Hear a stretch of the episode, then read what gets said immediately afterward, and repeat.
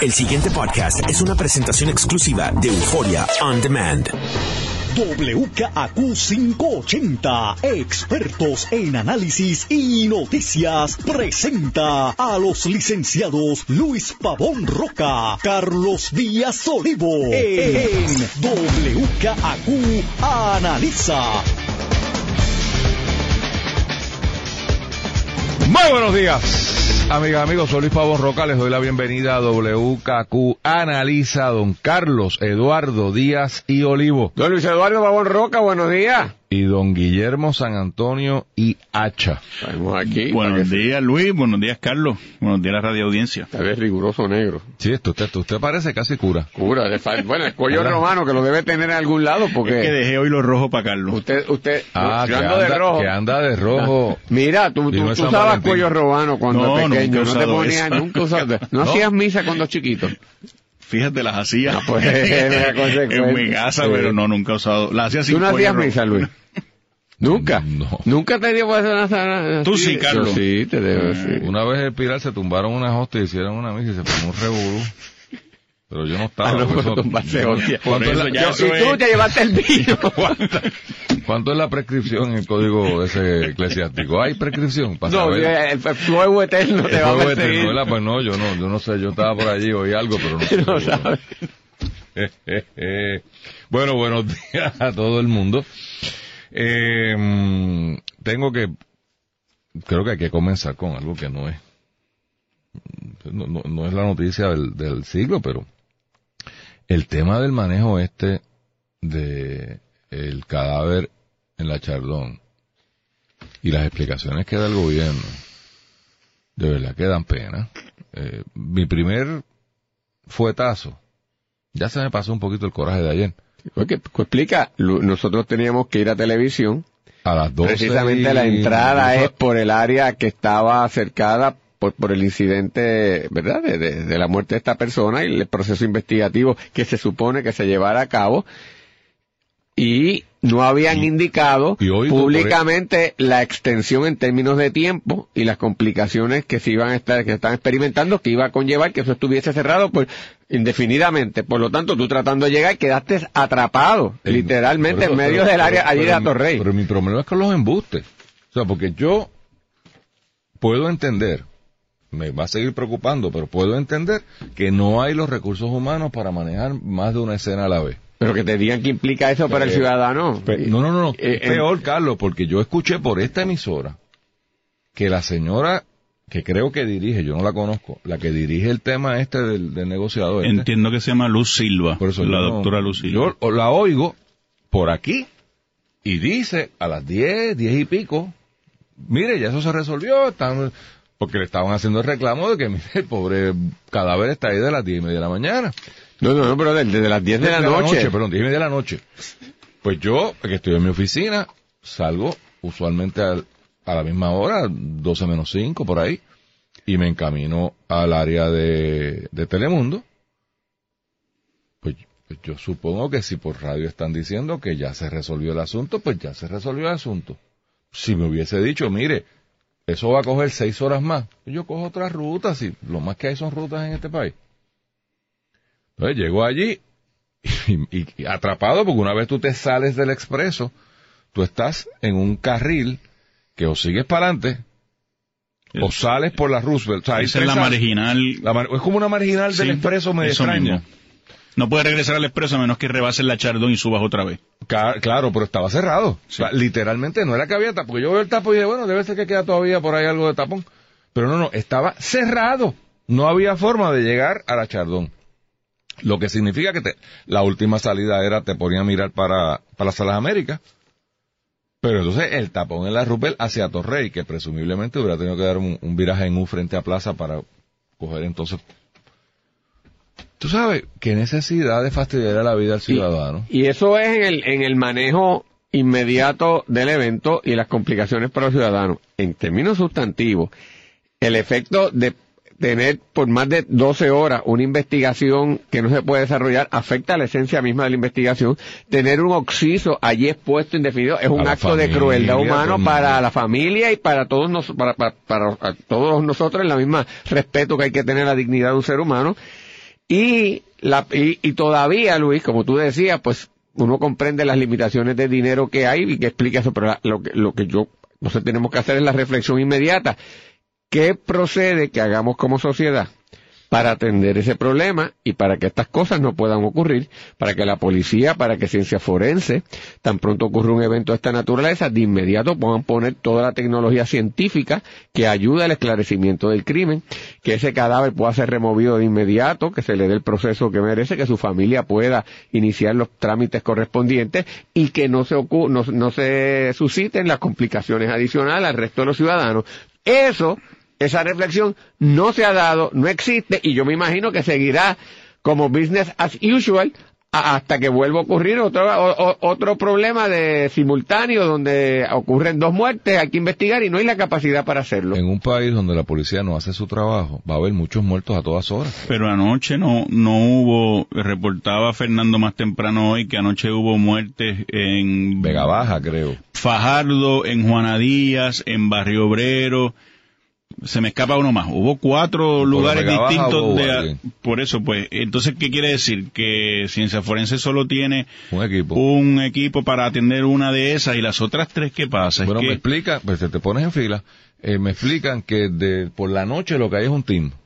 Que tiene sentido, o sea, porque de nuevo los recursos no son ilimitados. Bueno, Luis, pero es que por la noche suele ser que se suscitan estas cosas. Está bien, pero, pero, Y pero- decían, pero no, yo que tengo está- que entender también, Guillermo. Si yo investigo, de si yo investigo cinco- asesinato, Si hay cinco en una Pues de noche no tú puedo puedes tener dormir. cinco teams. O sea, el, el problema de recursos siempre es, Bueno, es de Luis. administrar los recursos de la manera más eficiente. pero Luis, en un escenario donde tenemos cada vez más con frecuencia cinco asesinatos por noche, cuatro por- o tres, pues no puede haber uno solo, porque esta vez fue en un barrio apartado de San Lorenzo, decían, pues está bien, está apartado, pero y, y a veces es en otros municipios más lejos. Y a veces son masacres y a veces es uno, pero y no sé. aparentemente yo no entendí bien. y- la fiscal no quiso que interviniera o- otro la team. fiscal parece que vio la escena complicada y entendió que tenían que ser los técnicos de ciencias forenses y no eh, una unidad de la policía que, Que tiene un tiene adiestramiento, adiestramiento. para atender quizás, a juicio de la fiscal entiendo yo, escenas menos complejas. Pues Eso entonces, también es un juicio sí, un profesional. juicio profesional, Pero yo creo que en puede este país se subestima mucho al Instituto de Ciencias Forenses. Creo que se subestima. En la lucha criminal es un elemento eh, fundamental de investigación científica y solamente nosotros concebimos al Instituto de Ciencias Forenses como un lugar para autopsias. Y la gente lo visualiza como que allí hay retrasos a hacer autopsias. Y es verdad, y los hay, y hemos tenido problemas de cadáveres, pero yo siempre entendí y aprendí en ese proceso al que te refieres, que yo como asesor de seguridad pública verificaba el funcionamiento del, del Instituto de Ciencias Forenses, que la investigación científica para esclarecer crímenes es el, es, es el, el corazón de esa institución. Eh, en las escenas, ¿Es o era? debería serlo. Debería Es serlo. una herramienta importante. Allí lo que hay es científicos, de exactamente, eh, eh, en la escena, cómo la manejan y cómo, eh, y, y cómo le hacen pruebas eh, científicas también a cadáveres para esclarecer asesinatos. Y está íntimamente ligado al esclarecimiento.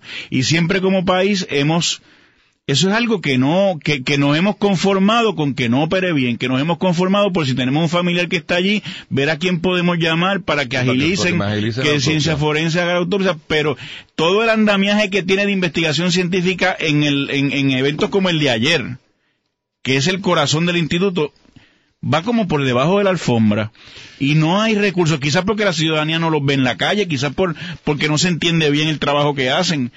Eh, No, pero- es que estamos, si vamos a ver esto en el macro, señores, es bien sencillo. Estamos ante un gobierno que no define cuáles son sus prioridades y pretende atenderlo todo. A mí me está trágico, cómico, no sé, oír a Pesquera aquí esta mañana decir, ah, es culpa, es un finger pointing. Eh, ju- justicia dice que es culpa del instituto, el instituto dice que es culpa del fiscal, la policía dice que es culpa de todo el mundo y ahora es culpa de la Junta. Y, probablemente todo el mundo tenga algo grado de culpa, Claro. pero ese no es el problema. ¿Qué hacemos? ¿Qué hacemos? Por eso, pero ¿cuándo vamos a tener un funcionario? O sea, yo oigo a Pesquera, que dice que es culpa de la Junta. Mire, señor Pesquera, yo no sé si es por su, ¿verdad? No sé por qué razón, pero su memoria le está fallando. El gobernador de Puerto Rico fue el que confeccionó este presupuesto. Usted fue a dar la misma queja en, la, en el Senado, yo me acuerdo, y usted levantó esta voz de alerta. a su gobernador, a su Senado y a su Cámara. Porque si la Junta, si el gobernador de Puerto Rico le quita 6 millones de pesos a alguna otra agencia y se los asigna al Departamento de Seguridad Pública, usted tiene su dinero y la Junta no va a decir nada. A la Junta le preocupa que no se pasen de, X. La división interna, pues claro, yo estoy seguro que si va a la Junta y dice, mire, necesitamos más chavos para contratar gente para que hayan tres teams, la Junta va a decir, de adelante. Ahora, ¿de dónde va a salir el dinero? Pero Es un problema de ustedes, Vamos. señor Pesquera. Pero- usted, que es un incompetente, no puede administrar. Es que le tengo que decir, porque es que llegan aquí a- a la- eh, con el maletín de lágrimas. ¡Ay! Y yo voy para adelante y no me importa lo que digan de mí. Pues yo me alegro que no le importa lo que digan de usted. Es- es- eso está bien. O sea, pues usted no puede estar pendiente de lo que diga Pero la gente. esa falta Pero, de, oiga, de trabajar y establecer la prioridad ¿cuál es la prioridad? y cómo la atendemos, yo creo que se magnifica todavía más en otra cosa que incide más directamente sobre todo los ciudadanos, sobre todo los que están en el sector público. Eh, en el día de hoy va a haber una serie, o están planificadas una serie de protestas Sí, por el tema de retiro.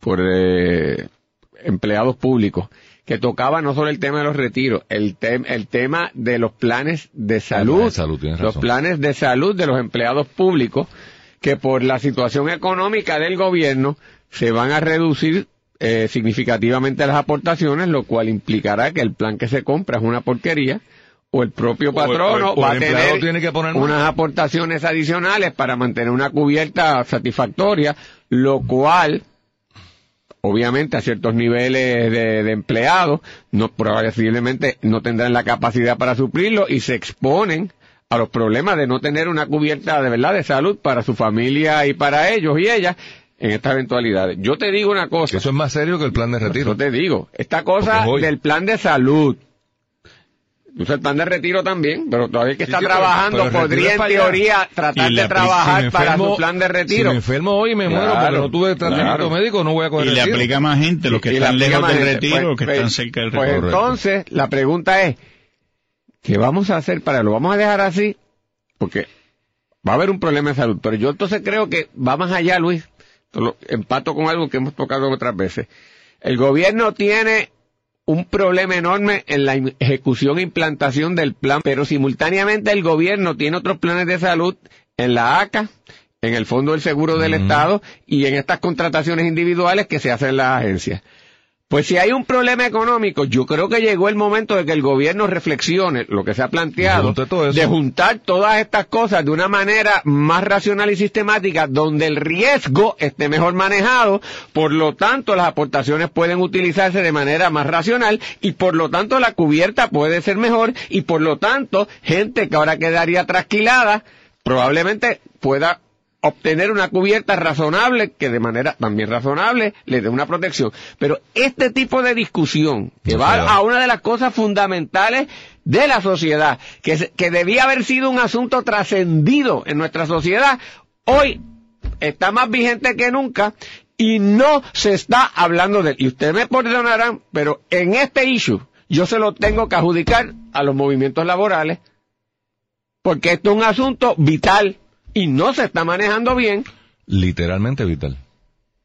Así se llama ahora. Ay, Por claro, eso. por eso. No, pero es que lo que está planteando Carlos, que lo hemos discutido en varias ocasiones, eh, Guillermo, tú estuviste en Fortaleza, así que no sé si en aquella época también en algún momento se tomó.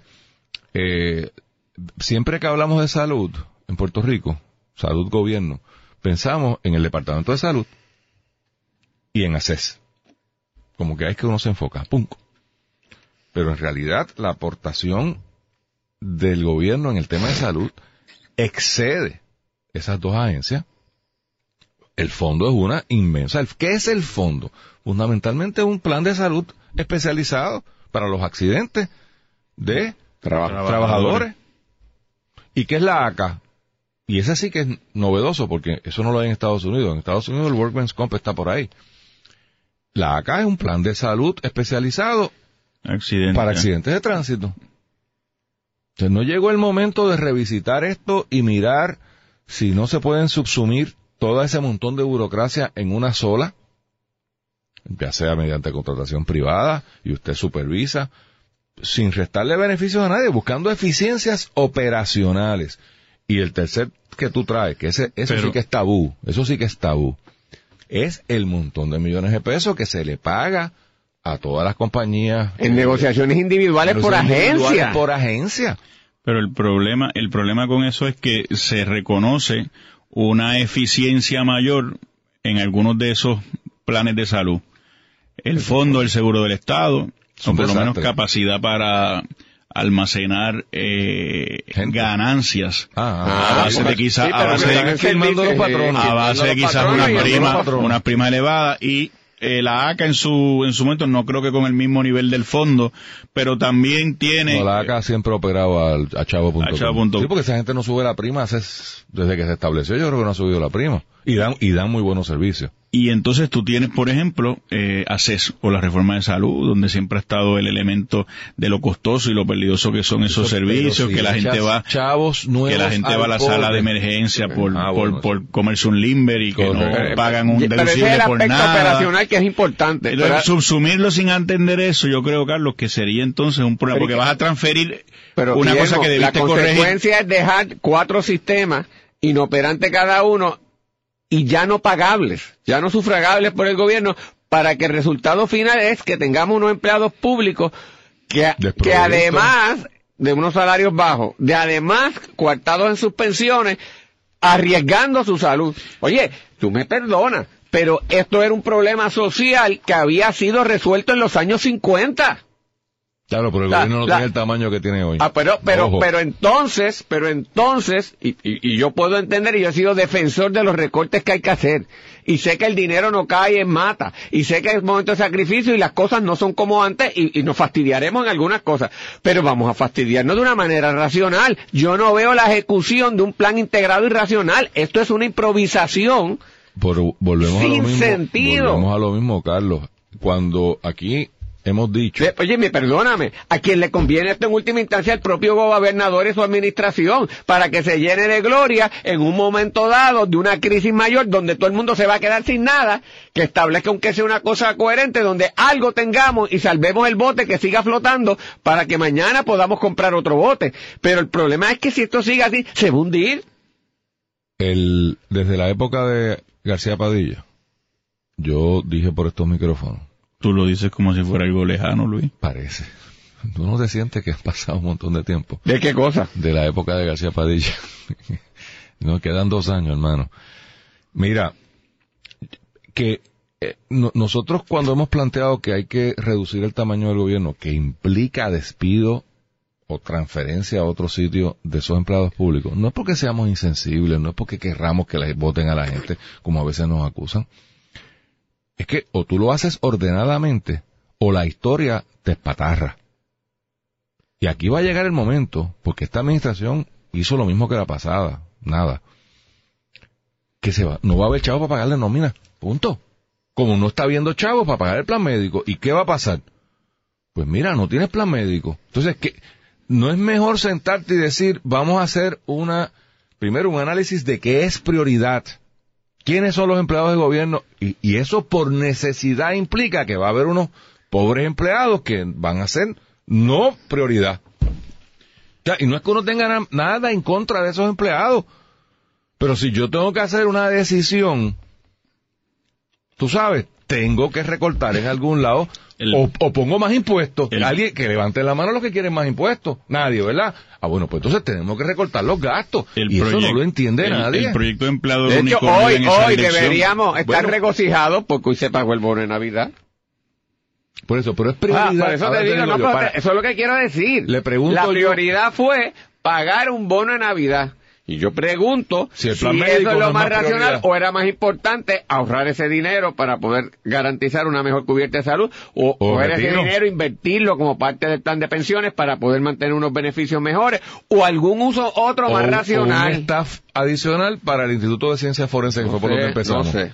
Bueno, eso, pero es que alguien tiene, se supone que elegimos un gobierno para que tome las decisiones. La, no, la decisión no la tomó, la Bueno, decisión que exacto. entendió que era que lo más importante es mantener un bono de Navidad. Bueno, porque eso es parte de la compensación, pienso yo. De acuerdo, De los empleados, pero- que pero- estaba eh, diferida para dársela en diciembre. Estipulado. Hubo aquí un TGMNG, Carlos, también. No, y, Luis. ¿Y la. Junta qué va a hacer? La Junta no se supone que había amenazado que... que no- que no- cartitas. Ellos son- a veces llegan cartas. con sabor amargo. El pasado podcast fue una presentación exclusiva de Euphoria On Demand. Para escuchar otros episodios de este y otros podcasts, visítanos en euphoriaondemand.com.